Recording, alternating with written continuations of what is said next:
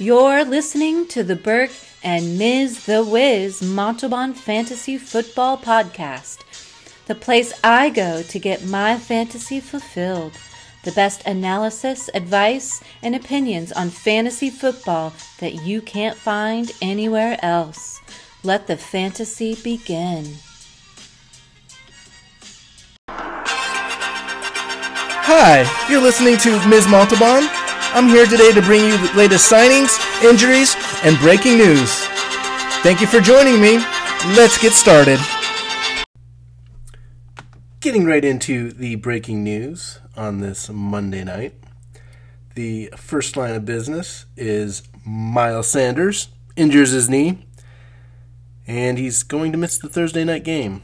And it's you know at first it looked like he might miss more, like a couple weeks or so, and now they're saying it could just be this week, which is great news if you're a Miles Sanders owner.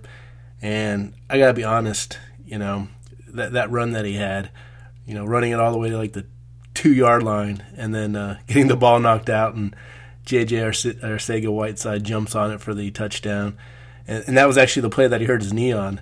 Uh, it, it, was heartbreaking because you're like, yeah, he's going, he's going to get you know a touchdown and get all these fantasy points for all the Miles Sanders owners, and then nope, got you know vultured by uh, Arcega Whiteside on that fumble, and, and you know he fumbled, and, and, I think if he didn't fumble, they'd probably just give him the ball to score, but uh, at the time, obviously he didn't know he was injured, so that wouldn't have happened because uh, he got hurt after that and didn't return, and that's too bad. Miles Sanders has had some pretty brutal matchups and has done quite well for on both of those matchups. You know, the Steelers two weeks ago, Ravens this week or this last week, and then was going to be facing the Giants on Thursday night, and I think he would have had an amazing game this Thursday night. Um, definitely an easier matchup than what he's had, but uh, no, it's not going to happen. Uh, he's not going to play. So, all you Boston Scott owners out there, if, if there are any, uh, you, you got to be a little happy w- with uh, that uh, scenario, having uh, him be able to, to play. But having said that, I don't think that Boston Scott's going to be the main running back. You know, I do think they throw Corey Clement in there a little bit, and uh, you know they, they, use Boston Scott for what he's good at, receiving out of the backfield, and Corey Clement's going to get more of the uh, rushing volume. So we'll see how it plays out, but uh, by no means do I, I do I think you know one running back just takes over the workload of Miles Sanders. Uh, Raheem Mostert is headed to the IR with a high ankle sprain. And this is a thing that's kind of maddening about Raheem Mostert. He he was been on the IR the last two years, and you know he came in being the guy this year because of how great his postseason was. He was he missed already a couple games this season. Uh, I believe it was week three and four, perhaps, uh, due to an injury, and you know he already shares the workload with you know the other running backs in the San Francisco backfield. So I he just is so dynamic that you're going to start him and, and he's a, a, good play. But this is the second time now, and he's going to be out, and you're going to have Jerick McKinnon again taking over the workload.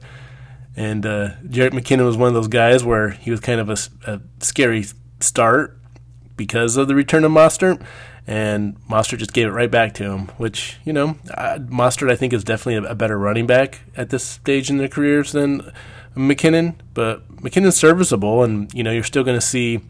Uh, you're still going to see Jeff Wilson in there. You're still going to see JaMycal Hasty. He's uh, he's been getting carries. The former Baylor running back back in the day.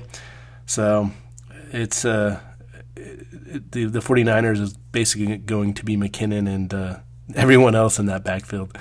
Uh, that's the good thing about the Niners. You know, if they have a running back, they're, they're probably going to use him at some point in, in their games that they have.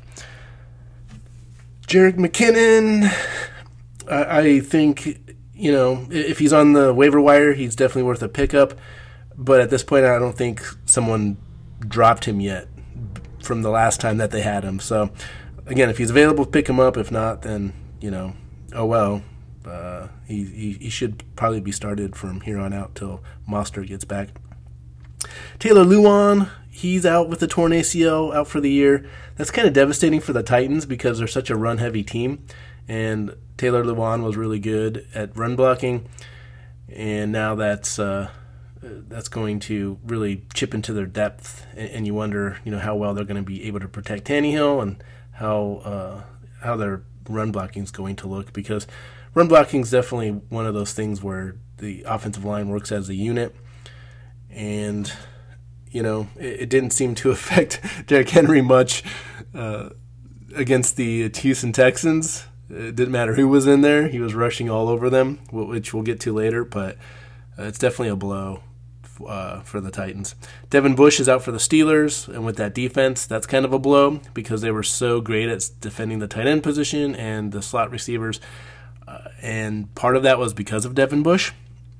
He just matched up really well uh, against those uh, those inside receiving options, and now you wonder if that will still be the same or if teams will start kind of trying to pick on that part of the field. So, definitely worth you know uh, checking out the rest of the season to see if that's the case. Uh, but you know the the ferocious Steeler defense, and they did look ferocious against the Browns, doesn't look as ferocious anymore. Um, the Titans, they're looking like they're going to be fined for the outbreak of their of the COVID in their facility.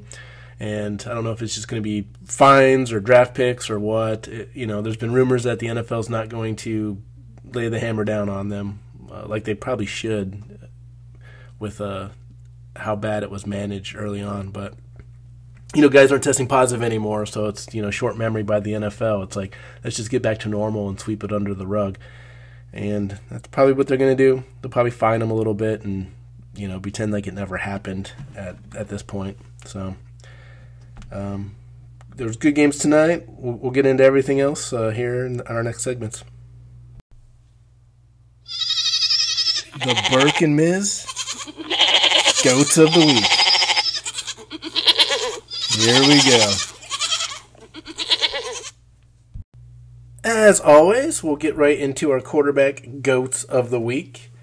And overall, across the board, kind of a low scoring week six.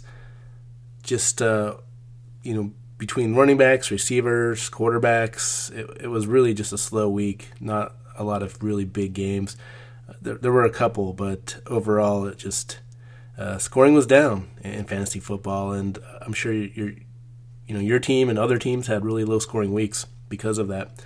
But our go to the week, our number three was Ryan Tannehill versus Houston. He just went off, 30 for 41, 364 yards, four touchdowns. He did have one interception, had a fumble, but overall, 364 yards and four touchdowns you know, a couple to AJ Brown, uh, Fer, uh, Firkser got one.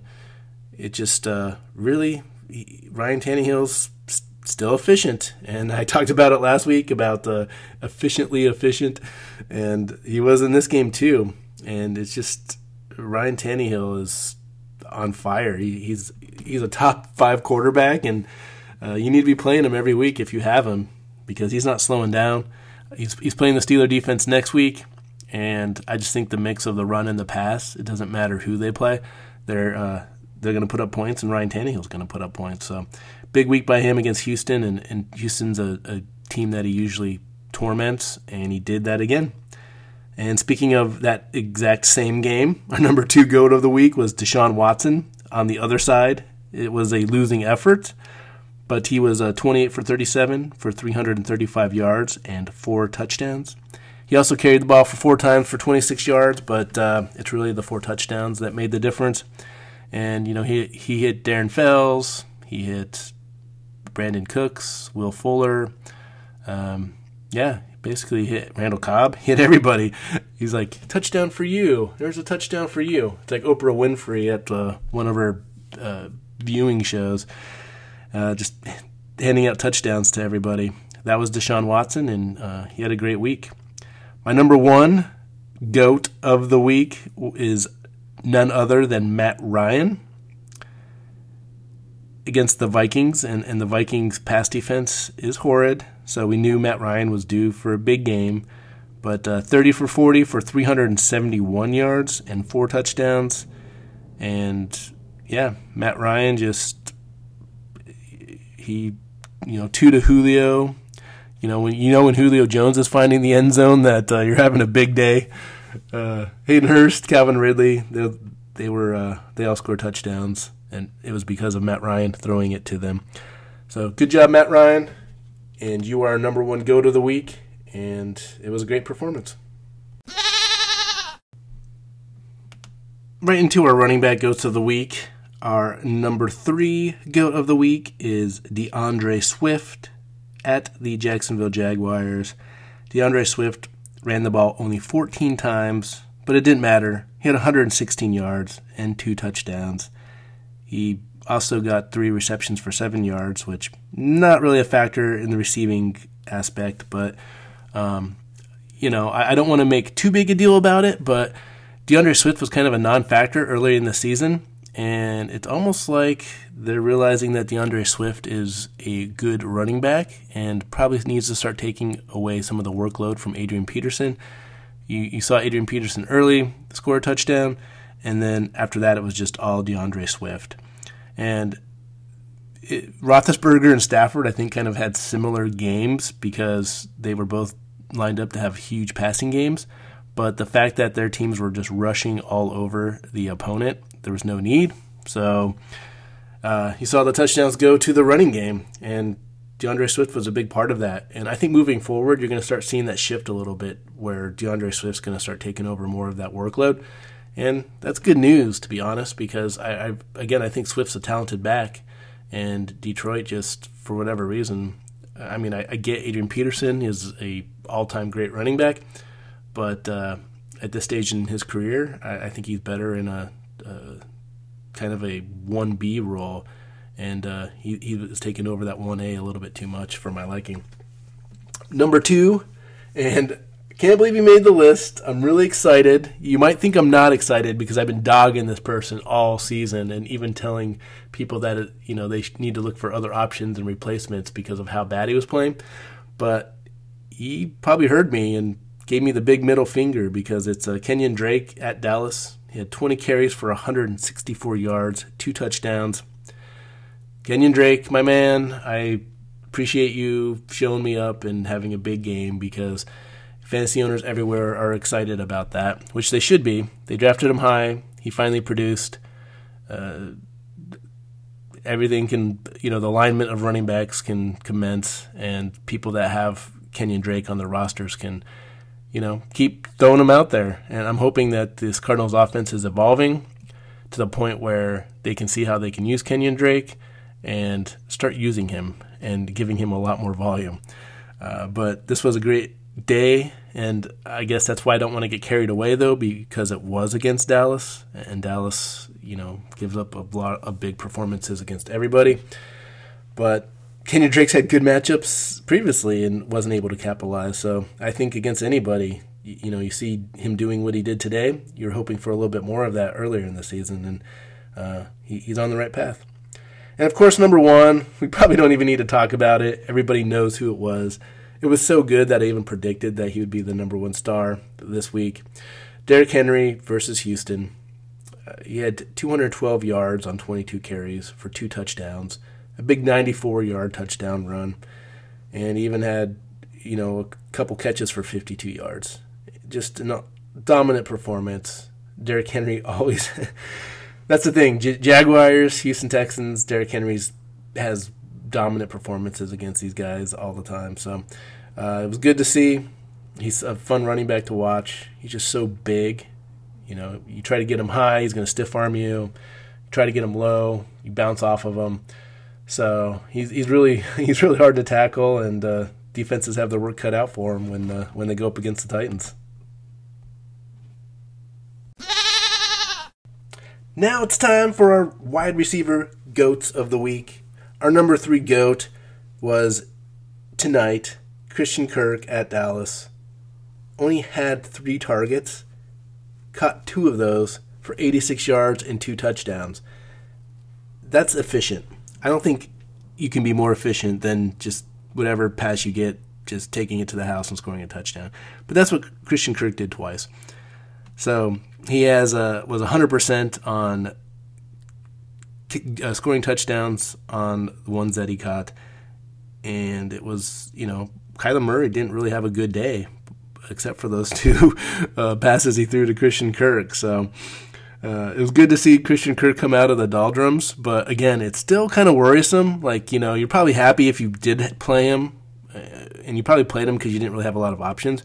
But if you play them, you know, you're excited about the production, but then you're looking at, you know, three targets, two catches. Like, are you are you going to expect, you know, 80 something yards and two touchdowns on that consistently? Um, it's really starting to concern me, Christian Kirk's uh, amount of targets that he gets.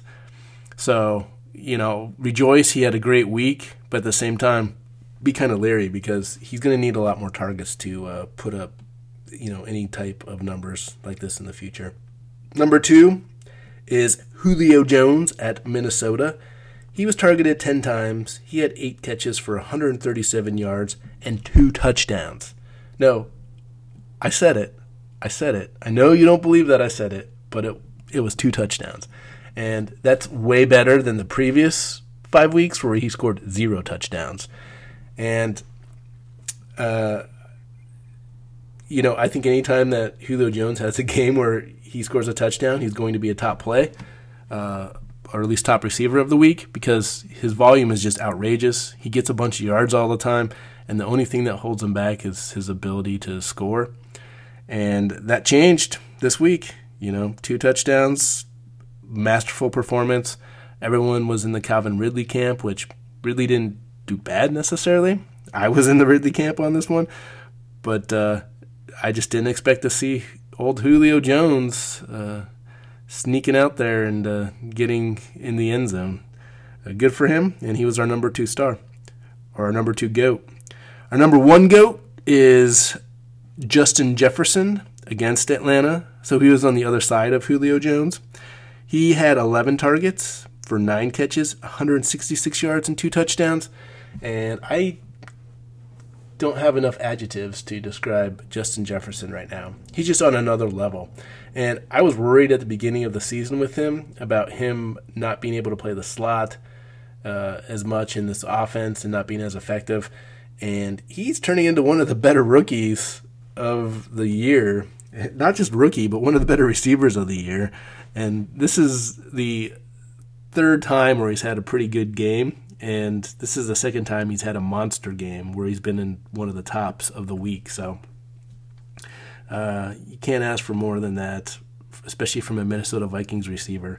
So it's good to see what Justin Jefferson's doing, and he's going to be an exciting player to watch for for years to come. So here's our tight end goats of the week. And our number three goat of the week is Anthony Firkser against Houston. And you're probably like, who is that? He's a tight end for the Tennessee Titans. And we were really high on Jonnu Smith this week. And that was the reason why we were high on him because Jonnu Smith got hurt. Anthony Firkser took over and proceeded to get eight catches on nine targets for 113 yards and a touchdown.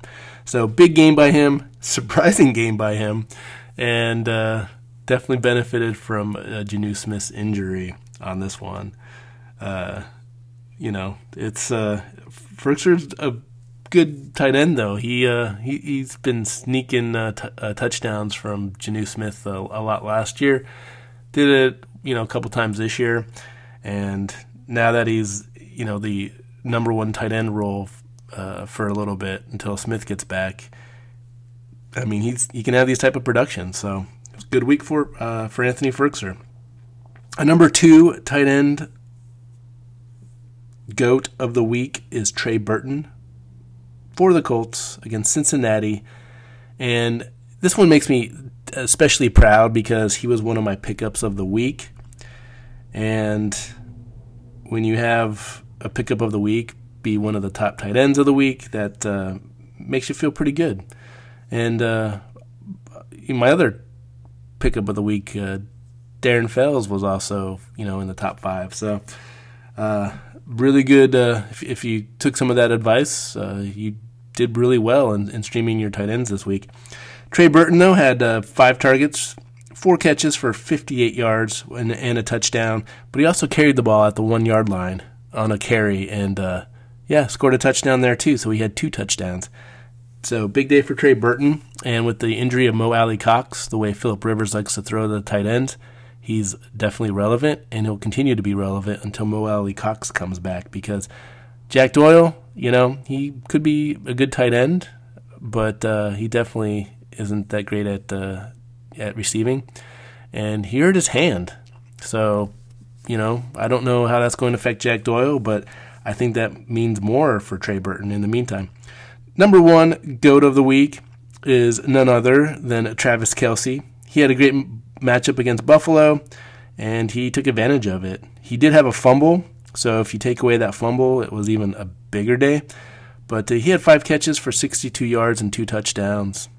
And I mean, I'd like to build it up and be more excited about this, but you know, Travis Kelce this is what we expected kind of in this type of matchup. We knew the receivers were going to be kind of shut out a little bit by the Bills, and that uh, would fall on uh, you know Travis Kelce in the middle to produce.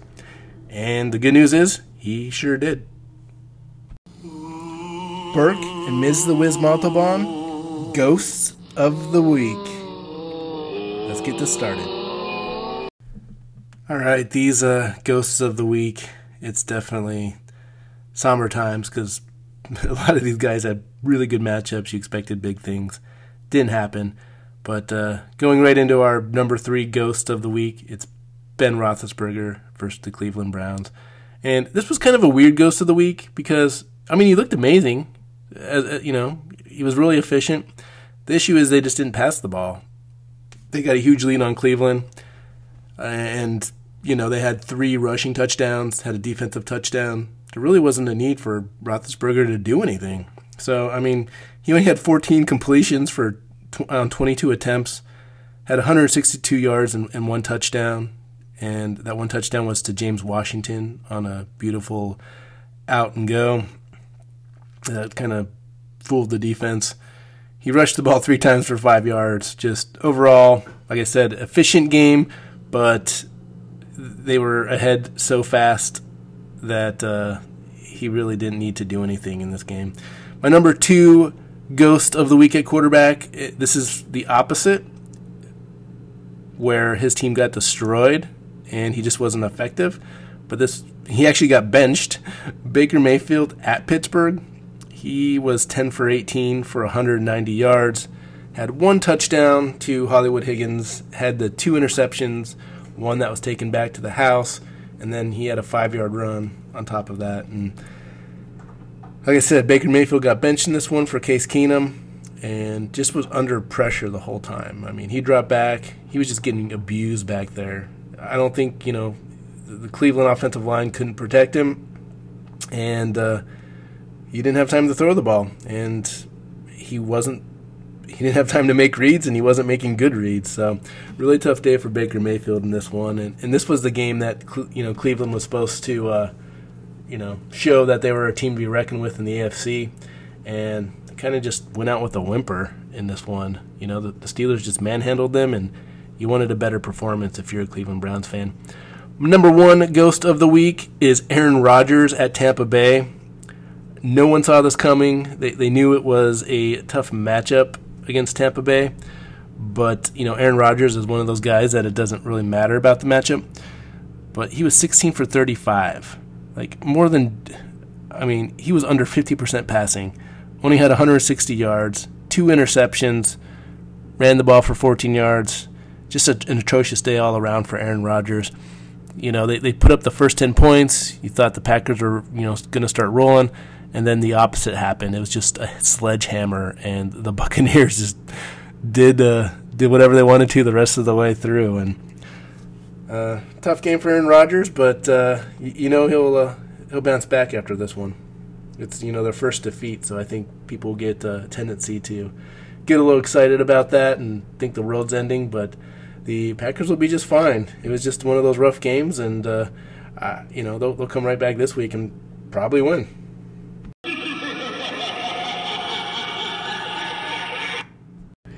Moving right along to our running back ghosts of the week. We have a lot of ghosts at running back. It was kind of a tough decision to make, but these are the three that I expect a, a little bit more, and in some cases a lot more. Our number three, Devin Singletary versus Kansas City, and I thought he had a good play here. Zach Moss was just coming back, and I wasn't sure how effective he would be. He wasn't very effective, so I, you know, receiving wise, rushing wise, I thought Singletary would get a lot of action, and he didn't. He only had 10 rushes for 32 yards. Was targeted twice in the passing game for you know 13 yards, had one catch. Just a really horrid day for Devin Singletary, and it yeah it was tough to see. Um, you know Buffalo hung in there all the way to the end, but uh, just couldn't pull it out, and they're you know Josh Allen basically countered their their rushing offense, and you just would like to see Devin Singletary step up in in a game like this, and it just it didn't happen. Number two is Damien Harris for uh, against Denver. They were at home, and you know he's taking over the Sony Michel role. So let's hope he doesn't take over the Sony Michel production. Uh, I don't think so. I you know Denver's pretty good at defending the running back position, uh, but six for 19 uh, and only had one reception for 14 yards. I expect bigger things from Damien Harris in the future, and uh, th- just chalk this up to an anomaly. I think he's a good back and uh, Denver just is a good matchup. So uh, it's hard to expect a lot from that running back. My number one ghost of the week is definitely deserved. We expected big things from him. I actually expected really big things from him, that which we'll talk about later. But it's Alexander Mattison, the Minnesota Vikings running back, was playing Atlanta, and man, ten for twenty six, and uh, had one catch for four yards. That's basically 2.6 yards per carry. I just did the math just right now. It was that quick. Uh, but only getting, first off, only getting 10 carries. And I think that was a product of just getting blown out by the Falcons. Falcons had such a big lead that the Vikings had to start throwing the ball earlier than they wanted to. Really took Alexander Mattison out of the game. And then when he did run the ball, he just wasn't effective. So, uh, really disappointing. It's one of those things where I was pretty confident in Alexander Mattison. Actually, the only other time I could I was this confident in a running back that produced so little was probably that uh, Darrell Henderson uh, a couple weeks ago, where he didn't get uh, much volume. Uh, yeah, it, it's just a, a tough go for Alexander Mattison, and all I can say is Dalvin Cook better be uh, getting back soon for this Vikings offense because it looks atrocious without him.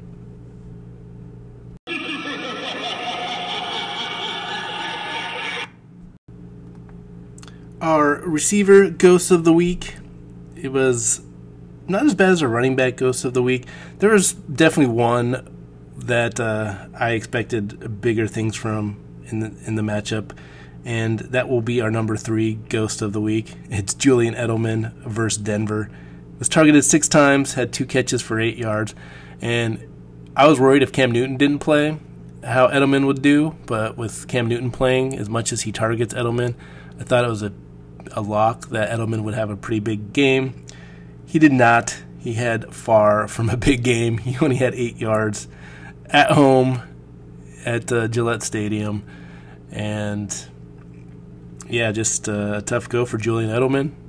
Denver's battered and bruised secondary held up and, and did a fantastic job in this one.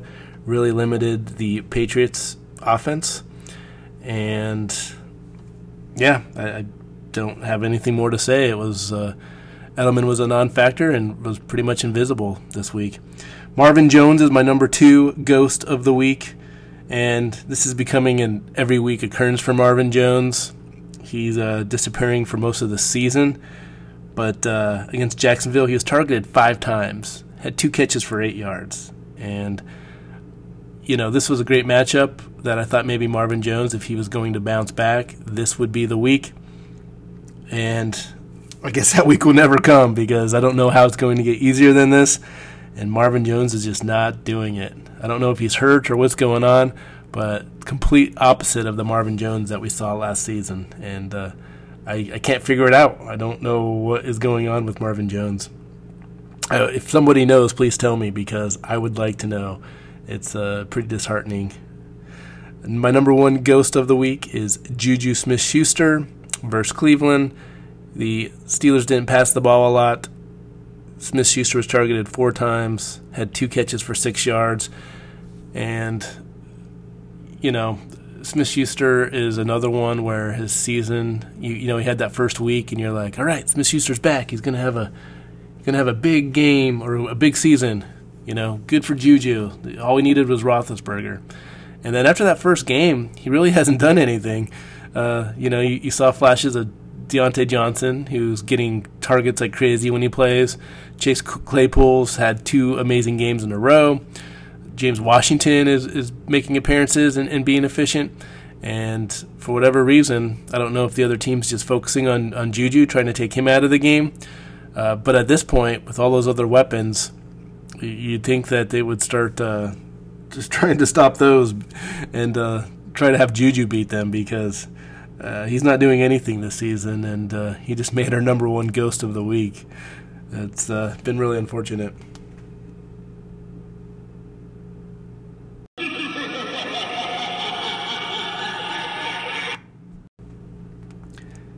Tight end ghosts of the week. This one kind of breaks my heart because we have two tight ends on this list that I thought was going to have big weeks. And starting off, our number three ghost is Mark Andrews at Philadelphia. Was targeted four times, had two catches for 21 yards. And I, you know, Eagles are horrible at defending the tight end. I just thought the stars aligned that Mark Andrews was going to have another big week. He didn't. He didn't have a big week at all. And now I'm starting to worry about Mark Andrews a little bit because he came in only having one big week so far this year and uh, has been more of a non-factor than you know being a, a, factor. And he was one of those tight ends that you can just play at will and he'd produce. And he's kind of a scary play right now, and it's unfortunate. Uh, you know, it's a long season. It's only been the first six weeks of the, the year. Hoping it turns around a little bit for Mark Andrews because they're definitely not getting the, the, as much production from their receivers. Although Hollywood Brown, you know, he scored a touchdown week five. Uh, he's definitely doing better and, and, getting more targets. So we'll see how that transpires. But you know, they need Mark Andrews to step up if uh, they need to have that uh, that offense that was dominating everyone at the beginning of the season. Eric Ebron is my number two ghost of the week versus Cleveland. All you hear about is how bad Cleveland is at defending the tight end. Eric Ebron was the tight end at, for Pittsburgh.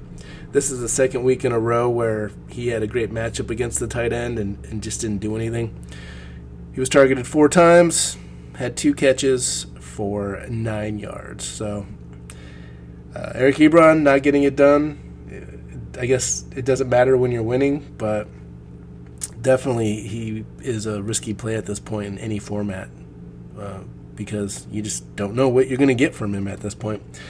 My number one, and by a wide mile. He's our number one. Mike Gesicki.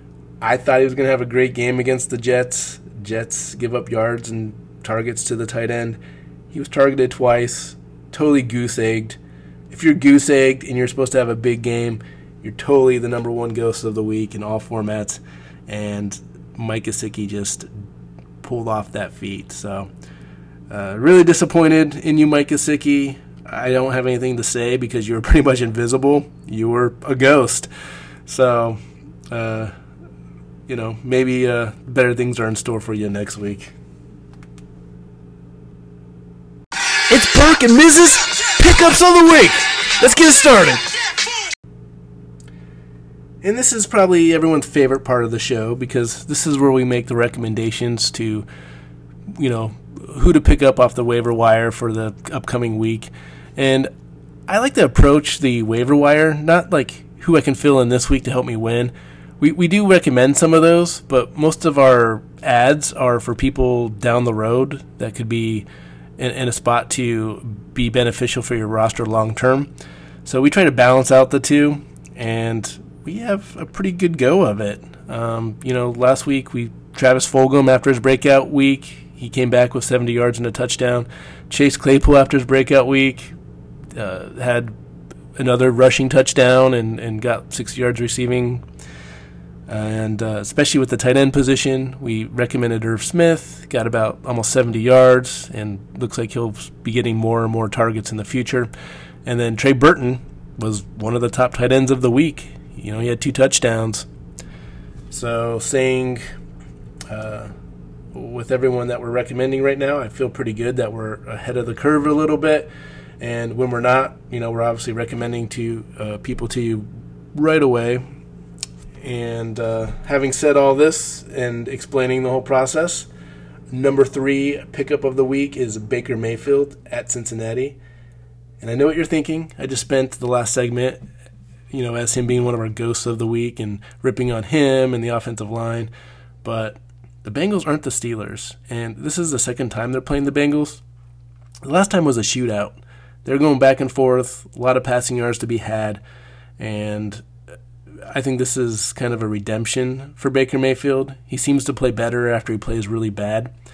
And if you know you have a quarterback on a bye week, uh, this could be a, a, good, you know, quick one week stream that you can plug him into your lineup and get decent results because of the matchup. My number two is Carson Wentz. And I say Carson Wentz because there's probably a lot of people that have dropped him by now, and he's out there in waiver wire land. But he's playing the New York Giants on Thursday night. And short week, not a lot of time to prepare. I know everybody's injured. I know Ertz is not going to play for about three to about three weeks. Miles Sanders is going to miss this game, but it doesn't matter. the The Eagles are finding people. People are coming out of the woodworks. You know, they're grabbing people off the off the out of the stands, and, and they're getting stats for the Eagles. So there's still Fulgham there. If DeSean Jackson and Alshon Jeffery finally come back from their injuries, that's a decent receiving corps. And, and Dallas Goedert, he is supposed to be coming back at tight end, so I, I don't think he missed a beat with Ertz because I think Goedert's been the better tight end this year. So there's potential for Carson Wentz to have a, a pretty good game this week. And uh, Giants defense is a little bit uh, underrated. I think they're better than what people give them credit for. But I just like Carson Wentz in this one, and I, I think he can be really productive. I think the big factor is if the offensive line can block for him. So he's definitely worth taking a flyer on. And if you have a bye week with your quarterback, I think he's a good plug-in option. My number one, this is a long-term thing to kind of stash on your bench and get ready for when it happens. But it's Sean Mannion, the Oregon State product. He plays for the Vikings. He is the backup quarterback. And if Kirk Cousins keeps throwing interceptions, he's not going to be the starting quarterback very long. And uh, he had a horrible game last week with a, a, good matchup. And overall, this season, Kirk Cousins hasn't been very good. So Sean Mannion, I think, is just prime for an opportunity to, to go in there and kind of right the ship in, in regards to their passing game. And – we'll we'll see how it plays out. You know, I think it it's a kind of a challenge for Mike Zimmer on uh, Kirk Cousins to kind of get his act straight, and I think he'll respond well to it. But if he doesn't, it'd be nice to have that quarterback that's throwing to Adam Thielen and uh, Justin Jefferson and Irv Smith now, for that matter. So definitely, uh, it, it's kind of you're playing chess with this uh, pickup, waiting uh, in case there's a you know the Vikings make a move. At running back, our number three pickup of the week is J.D. McKissic for the Redskins. And I almost put him in there last week, but I needed to see more. Didn't know if it was just the game plan of, of that week. But I'm starting to really notice that they're he's a part of the passing game. He, he's getting touches. It's really starting to become a, a big split between him and Antonio Gibson. And I don't like it, but I also don't like to deny what my eyes are showing me. And J.D. McKissic's a, a bigger part of this Redskins offense than we think. And I'm going to be honest in general, it's been a tough go at running back for waiver wire pickups for the last two or three weeks now. And, you know, if you can get somebody that's, you know, 50, 60 yards, potential for a touchdown, that's worth stashing on your bench at this point at running back because that's where we're at. And uh, J.D. McKissic is the the one to get in that regard. I my number two is Michael Perine from the Jets. uh, the brother of Samaje Perine, I believe. They used to play for the Redskins a, a couple years ago. And Le'Veon Bell, as you heard, was traded to the Chiefs. Or actually not traded. He was released and went to the Chiefs. So La'Mical Perine is going to fill that role. You know, they have Frank Gore there. Frank Gore still going to be Frank Gore. But Frank Gore is never going to be the guy anymore that gets all the majority of the carries. So that's going to be split up with La'Mical Perine. And I get it, it's the Jets, so it doesn't matter who that back is, or anyone for that matter. But, uh, you know, they're a horrid offense. But although they are a horrid offense, I don't think, I still think there's some matchup games where Perine might be a decent start. So definitely worth having on your bench for those occasions, especially with bye weeks coming up. Uh, my number one pickup at running back is Boston Scott for the Eagles. Miles Sanders is hurt. He's not going to play. They're playing the Giants. Now, I get Boston Scott's not going to get all the volume that Miles Sanders got, but I think he's the best bet to, you know, get you 60 yards and a touchdown. And uh, when he's getting, he's definitely going to get the receiving volume. So I like that, especially in this matchup this week.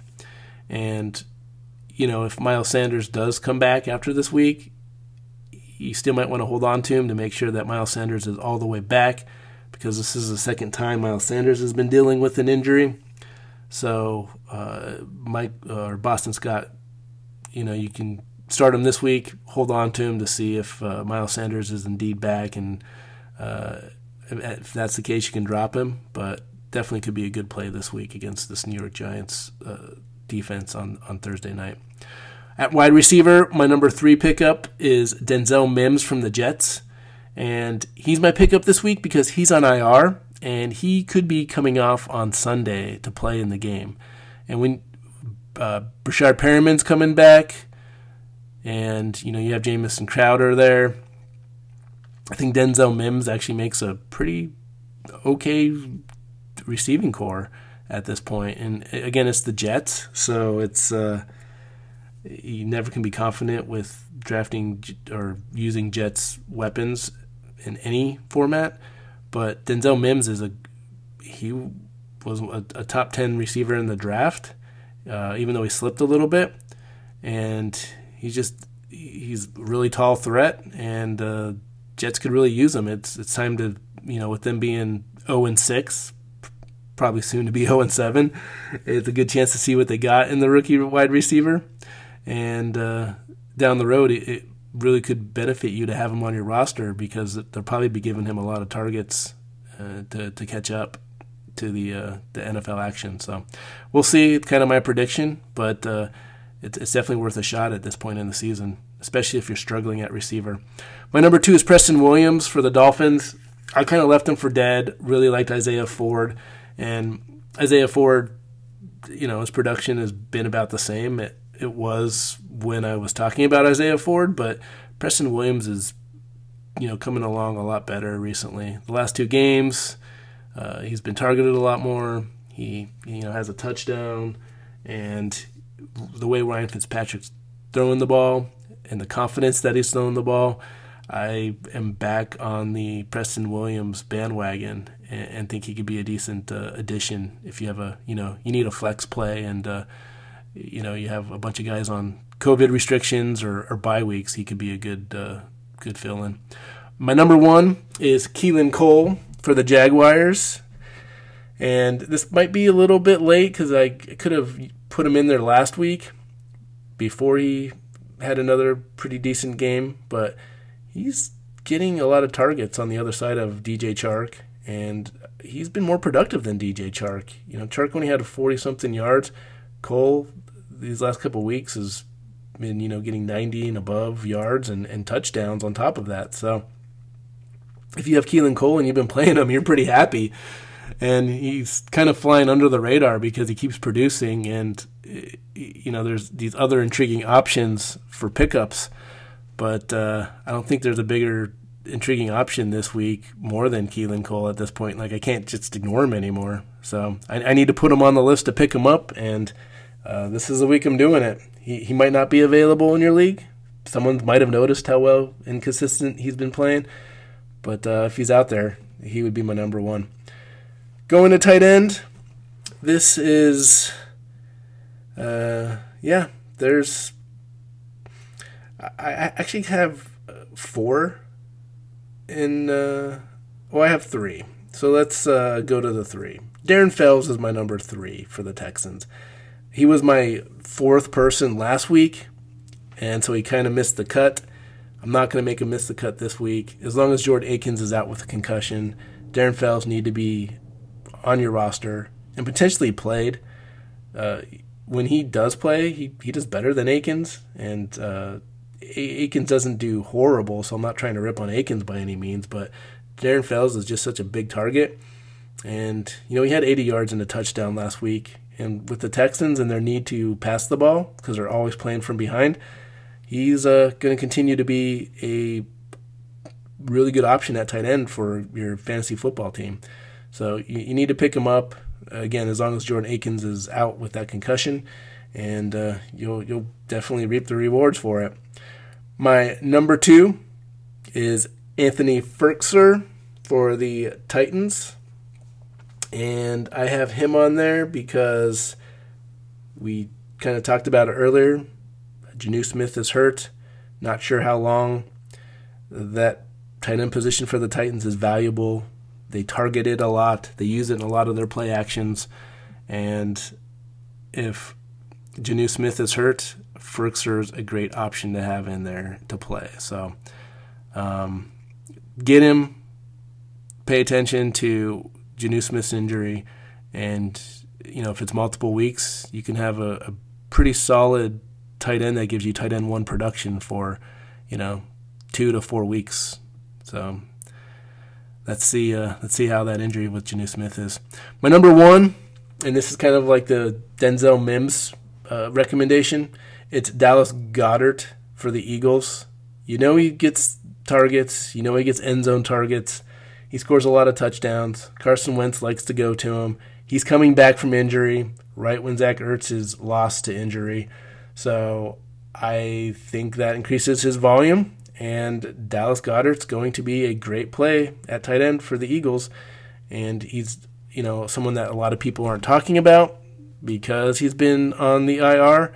But uh, as soon as he gets off, it'd be nice to already have him on your roster and I think he's definitely worth investing in IR slot four or uh, a waiver wire priority four. Sorry, since he's coming off the IR slot, uh, especially if you've been playing the the game of you know which tight end should I start this week and, and trying to go through the waiver wire doing it. Um, you've probably been losing at at that, and uh, just because the tight end production the last couple weeks has, has been pretty bad. So go with Dallas Goedert, and uh, I, I, guarantee that uh, it'll definitely change your tight end position for the uh, the rest of the season. And there you have it. Those are our pickups for this week. And I'm going to be honest, it's kind of slim pickings at this point, uh, unless things start turning around dramatically. Uh, there's not a lot of options out there for uh, for pickups to your to your fantasy football roster right now. Yay! And here's the segment where we go over some of our picks from the previous week. Week six, uh, week six predictions, and man, it's always tough because, of course, we're going to focus on more of the misses than the hits. Um, I don't like to talk too much about the hits because that's why I recommend them to you is because they're going to be hits, right? So, um, overall against the spread, I was seven and seven which is 500. And I'll take it. 500. Wanted to do better. I'll do better this week. I, am liking some of these matchups and feeling good about uh, what I'm going to do. So I think we'll be over 500 for this week. Overall, the stars of the week, I had Patrick Mahomes, Matthew Stafford, and Kyler Murray at quarterback. Patrick Mahomes was 11th.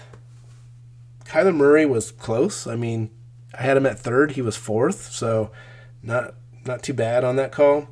And Matthew Stafford was 21. So I doubled down on Matthew Stafford. Told you to pick him up on the waiver wire for his matchup this week. Thought he'd excel. Then I said he was going to be one of the stars of the week, and he wasn't.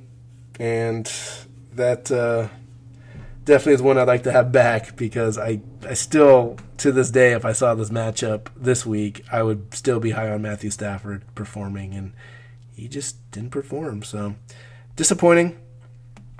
At running back, it, uh, my three stars, and I'm pretty proud of myself. Number one, I had Derrick Henry versus the Texans. Said that uh, he was going to have a monster game, and he did. He had the best game, so uh, it was a good call on my part. You know, I was high on Ezekiel Elliott and almost picked him and didn't, and thank God because he had a horrible game against the Cardinals, fumbled twice, uh, very un Ezekiel Elliott like. So my number two was James Robinson. My three was Alexander Mattison. I, I don't want to talk about it too much on those two because James Robinson was 13th. So still starting, you know, right around that running back one, running back two uh, output. You know, the way, you know, his production was in line with that. Um, definitely not a top three, though. Uh, so I'd like to do better in that regard. And then I don't want to talk about Alexander Mattison. He, man, shouldn't even be on the list. Uh, he's not even in the top. Maybe he's in the top 50. Um, I don't know. He's 44th. So you expect a guy to be top three, and he's 44. you know, he was our ghost of the week for a reason, and uh, you, you, you don't like to see it, and it doesn't feel good in, in a, on a prediction like that. So wide receiver wise, I had uh, Calvin Ridley, and I thought he was going to have a big game. Julio Jones kind of took away what I thought uh, Calvin Ridley was going to do, which was score. You know, you don't predict Julio Jones to score, you do for Calvin Ridley, and the opposite happened. I had AJ Brown, which wasn't wasn't a bad pick. I mean, he was just outside the top three. He was at number five, so that was a good call. And I had DeAndre Hopkins, and that was a really bad call. And I'll be honest, I was really confident about DeAndre Hopkins against this Dallas Cowboys secondary. And, you know, he had one decent play. Other than that, he was pretty quiet all night. And, uh, yeah, uh, but I can't complain about having two top 10 guys on, you know, on my top three prediction, especially with the, the amount of receivers that are out there. At tight end, I nailed the first one the other two, not so much. So I had Travis Kelce, Jonnu Smith, and Evan Engram. Travis Kelce, as you know, had a the, the best tight end performance of the week. So nailed Derrick Henry, nailed Travis Kelce. Feel pretty good about that. Travis Kelce had two touchdowns. And Jonnu Smith, I, I kind of feel like my heart was in the right direction on this one because he got hurt and didn't even finish the game. Anthony Firkser came in and finished the game for him and proceeded to be the third overall tight end of the week. So that would have been Jonnu Smith. And with Jonnu Smith's talent, maybe he sneaks in that number two discussion. Who knows? But I'm I I'm not too bad at, or not too sorry about that one because it it was the tight end of the Tennessee Titans that uh, had a top three performance. So I mean, what two out of three? I, I kind of want to take credit for that one. Um, but yeah, the uh, the other pick, Evan Engram, was just. I was like, this is it. This is his chance to prove all the doubters wrong. Finally, have a huge performance, be a top three tight end, the one you know the performance we've been waiting for, and he came in 26th. So how bad was 26th? Richard Rodgers for the Eagles came like was just right above him. Zach Ertz, who was hurt, uh, he got hurt and didn't finish the game. He was above him. Um, yeah, there's Jason Croom from Philadelphia was above him. Just uh, not a good day for Evan Engram. Uh, I don't know what to to say about Evan Engram at this point. He was probably a top five tight end that you drafted uh, when you drafted him, and he hasn't came anywhere near uh, anywhere meeting expectations. So it's like one of those things. Like, what do you do? Do you drop him? Do you you know, get another tight end on your, on your roster until he figures it out. And that's probably what I would do because I'd like Evan Engram. He's a talented tight end. Uh, he definitely has shown that he can be, uh, you know, he can produce and, and be a good weapon. But he hasn't figured it out yet in this offense this season. And he's too talented to just cut ties with them. Uh, the best pivot to make would be probably to pick up another tight end and uh, play him un- until Evan Engram figures it out. And I get that uh, it's almost halfway through the season, but I'd give it another couple weeks, and then towards like week ten or what around that area, if he hasn't figured it out, then cut ties at that point. But yeah, it's it doesn't feel good if you have him on your roster and you're you're not feeling good about him at this point.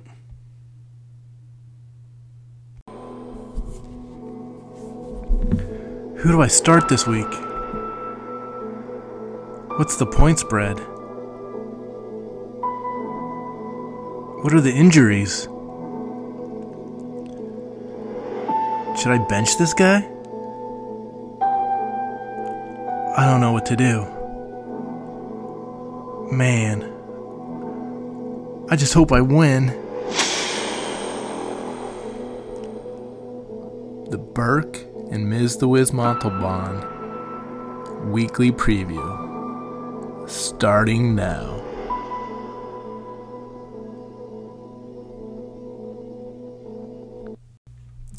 Our Thursday night game is kind of doesn't really get me excited. It's the New York Giants at Philadelphia Eagles. The Eagles are favored by six and a half points, and even with all the injuries the Eagles are facing, my you know they're not going to have Miles Sanders, they're not going to have Zach Ertz. I am still picking the Eagles to win by six and a half points, and I'll say this because I've been impressed with the amount of injuries they hung in there against Pittsburgh. They hung in there against Baltimore.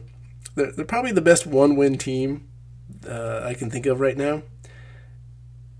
So I, I don't expect the Giants to go into Philadelphia and, and beat this team, and I, I think it's going to be more than a touchdown at this uh, at this point, especially on the short week. Regards to who you're starting and who you're sitting, Daniel Jones, you're starting him. Daniel Jones is actually a good play against this Philadelphia defense. There's a lot of injuries on this Philadelphia Eagles defense, and they give up a lot of air yards. And Daniel Jones still hasn't came around like we've wanted him to, but I definitely thought he played better last week, and this might be the game that uh, he he looks efficient finally. And when I say start, I think he'll be, you know, top 12, 13 quarterback.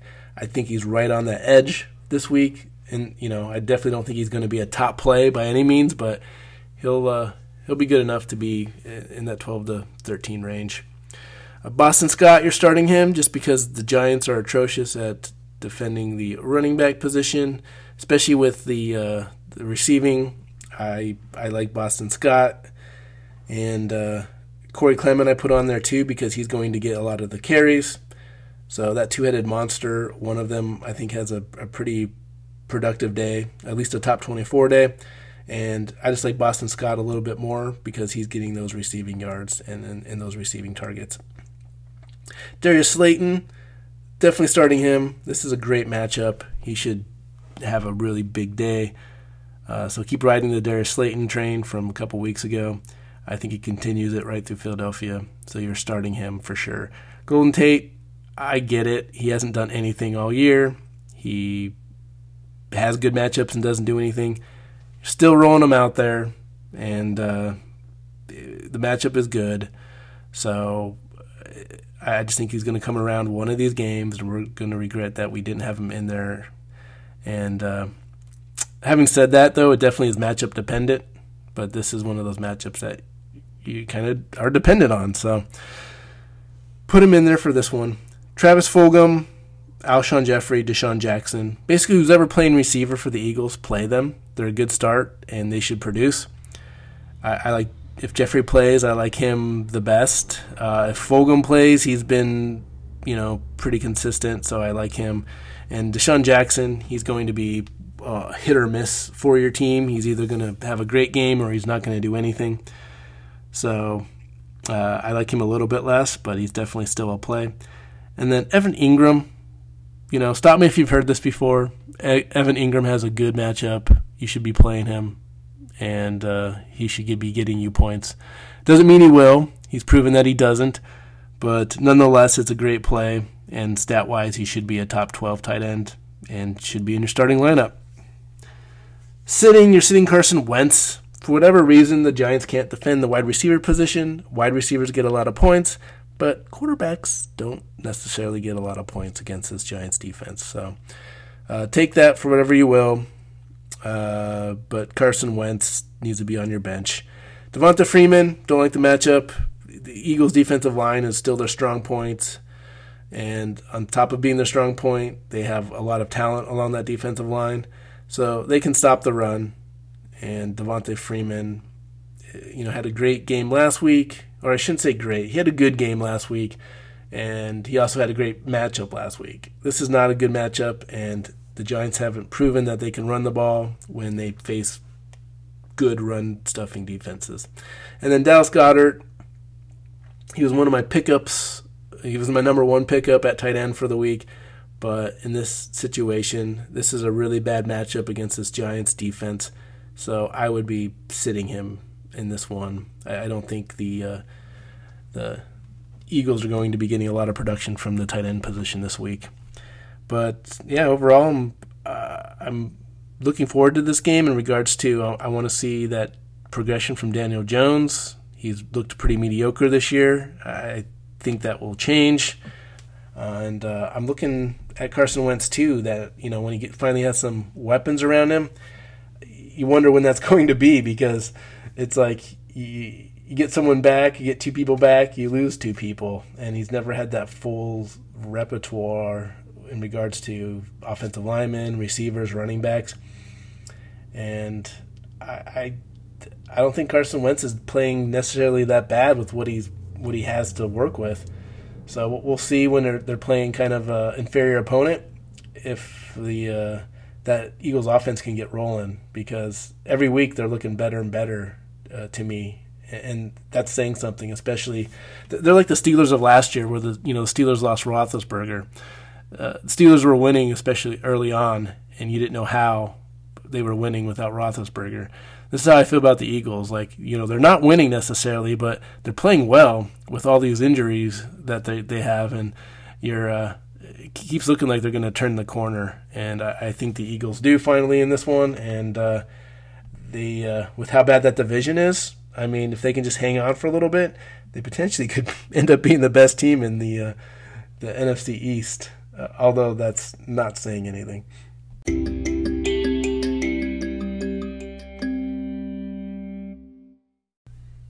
You just listened to the Burke and Ms. The Wiz Montalban Fantasy Football Podcast we are done for the day. So thank you for listening. Rate us, review us, and we'll see you Thursday. Take care.